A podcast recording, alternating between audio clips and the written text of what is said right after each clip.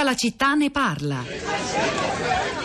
Lo guardai meglio. Il giovanotto che nel salone dell'albergo mi aveva lanciato quella intensa occhiata di antipatia, anzi di ostilità, aveva la barba nera e non lunga, aveva le guance lisce, la freschezza della gioventù, ma i lineamenti erano gli stessi.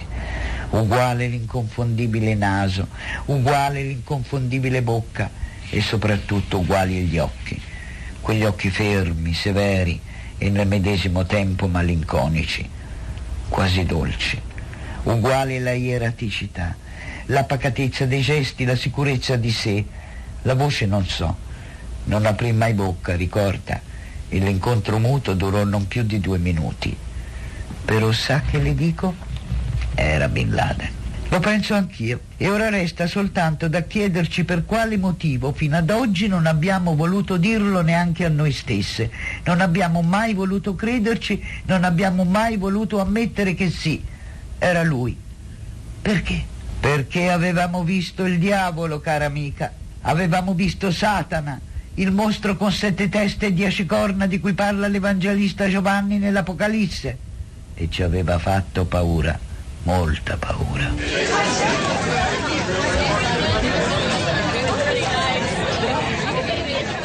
E questo era il racconto del presunto possibile incontro tra Oriana Fallaci e Osama Bin Laden avvenuto all'inizio degli anni Ottanta a Beirut in un grande albergo della zona ovest della capitale libanese, tratto da Oriana Fallaci, storia di una italiana, cura di Enrico Mentana, andò in onda questo speciale sulla 7 l'11 settembre dell'anno scorso, del 2016. Stanno arrivando molti messaggi interessanti che pubblichiamo sul sito di Radio 3. Nel frattempo, immagino, altrettanti sui social network. È tornata Rosa Polacco a raccontarci.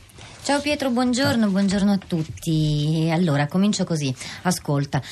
Quel che ci sta succedendo è nuovo, il mondo ci sta cambiando attorno, cambiamo allora il nostro modo di pensare, il nostro modo di stare al mondo. È una grande occasione, non perdiamola, rimettiamo in discussione tutto tutto.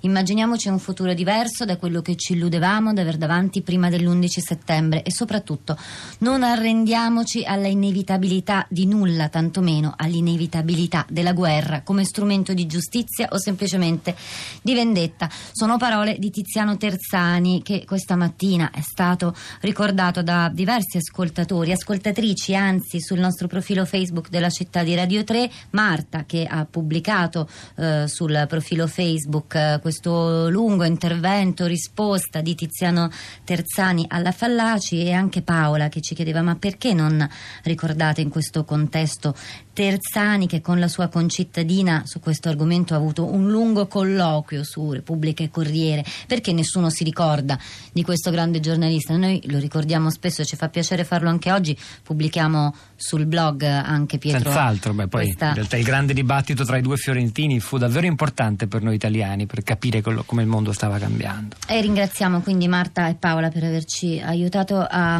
a tornare a quei giorni. Poi c'è um, Shell dice fino a che esisteranno esisteranno le religioni, esisterà la follia, perché solo una mente obnubilata da idee false può concepire l'odio. Poi c'è Assunta, dice, la Fallaci diceva parlando dell'America, l'America è Occidente, l'America siamo noi, aggiungo purtroppo, l'America siamo noi, non sono orgogliosa di esserlo, anche io lancio furibonde invettive contro i terroristi, ma i terroristi non rappresentano i popoli islamici, l'America, l'Occidente non è buono in toto come non è cattivo in toto l'Islam. Tutti sanno chi fornisce le armi ai terroristi e il buon Occidente, proprio questa questa settimana al Festival del giornalismo di Perugia che si è chiuso ieri, si sta chiudendo in questi, in questi minuti con la conferenza stampa di chiusura. Eh, Assunta diceva proprio questa settimana al Festival del giornalismo di Perugia siamo stati riaggiornati sul tema terrorismo. I giornalisti che hanno lavorato nei paesi islamici in guerra hanno una posizione molto, molto critica nei confronti dell'Occidente e dell'America. Nella nostra piazza ci sono già ascoltatori collegati. La prima è Cecilia che ci sta ascoltando in streaming, immagino, dai paesi Bassi, da Leiden, ci ha mandato un messaggio, l'abbiamo richiamata, abbiamo anche appreso che è una storica dell'Islam, ricercatrice all'Università di Princeton negli Stati Uniti. Sì, salve, buongiorno. Buongiorno a eh, lei. grazie per l'opportunità. Eh, grazie a lei di, aver, di averci scritto. La, la, la, mia riflessione riguardava in realtà il fatto che esiste una frattura molto significativa, penso, tra il modo in cui si parla di questi temi negli ambienti accademici e il modo in cui mm. se ne parla ogni giorno, anche sui media, a livello quotidiano. E è una frattura che ha molti aspetti, ma eh, due che secondo me è importante sottolineare sono eh, da una parte la responsabilità dell'Occidente e dei paesi occidentali, responsabilità storiche che riguardano l'esperienza del colonialismo, dell'imperialismo, che sono molto legate a, a, quello che sta succedendo da un punto di vista politico e anche a, a episodi terroristici ed è una responsabilità cui, con cui gli accademici sono molto familiari, anche una parte del mondo intellettuale e giornalista, ma che eh, noi penso come società non, è qualcosa con cui non abbiamo ancora fatto i conti e di cui non si parla. E l'altra frattura riguarda il modo in cui si parla di Islam politico, perché eh, salafismo, wahhabismo, jihadismo non sono sinonimi e invece sui media se ne parla costantemente come se fossero... E cosa comporta eh, questo errore fatto dai media secondo lei Cecilia? Eh, penso ci sia una, una oversimplificazione, come si dice, scusi, la mia lingua principale è l'inglese in questo sì, momento. Allora abbiamo capito. Un, eh. C'è un rischio di semplificare. Mm.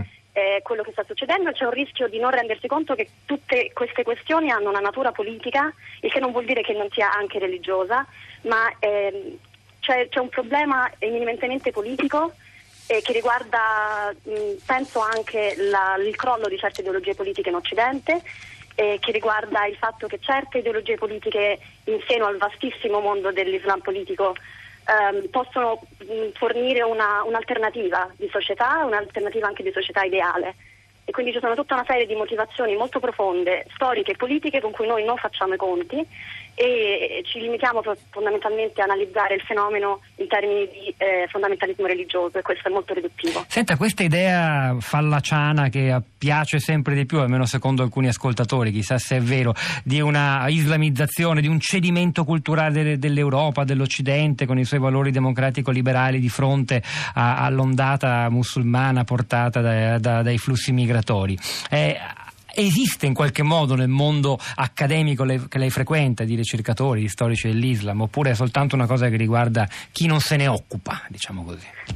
Sì, no, no, è un tema, è un tema molto, molto, presente ed è anche importante parlarne, però di nuovo è una, è una semplificazione, non esiste un solo Islam, non esiste una sola idea di quale, di quale Islam possa essere applicato, ehm, nella società, cioè non esiste una sola idea di Islam politico e non esiste una sola idea di che cosa vuol dire identità occidentale. Eh, eh, questo quindi... è il punto. Senta Cecilia, noi oggi l'abbiamo conosciuta perché lei da ascoltatrice ci ha scritto un sms, però i contatti li teniamo. Eh, ci ripromettiamo di ascoltarla con più tempo e più agio. Grazie davvero per il suo intervento. Grazie Sentiamo anche Cosmo da Milano. Buongiorno, benvenuto.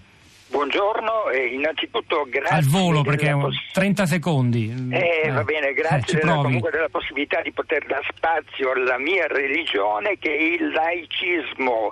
Il laicismo che vuol dire l'applicazione della laicità in quanto metodo per formarsi i propri convincimenti da a cui attenersi rispondendo alle domande dell'io che è in ciascuno di noi.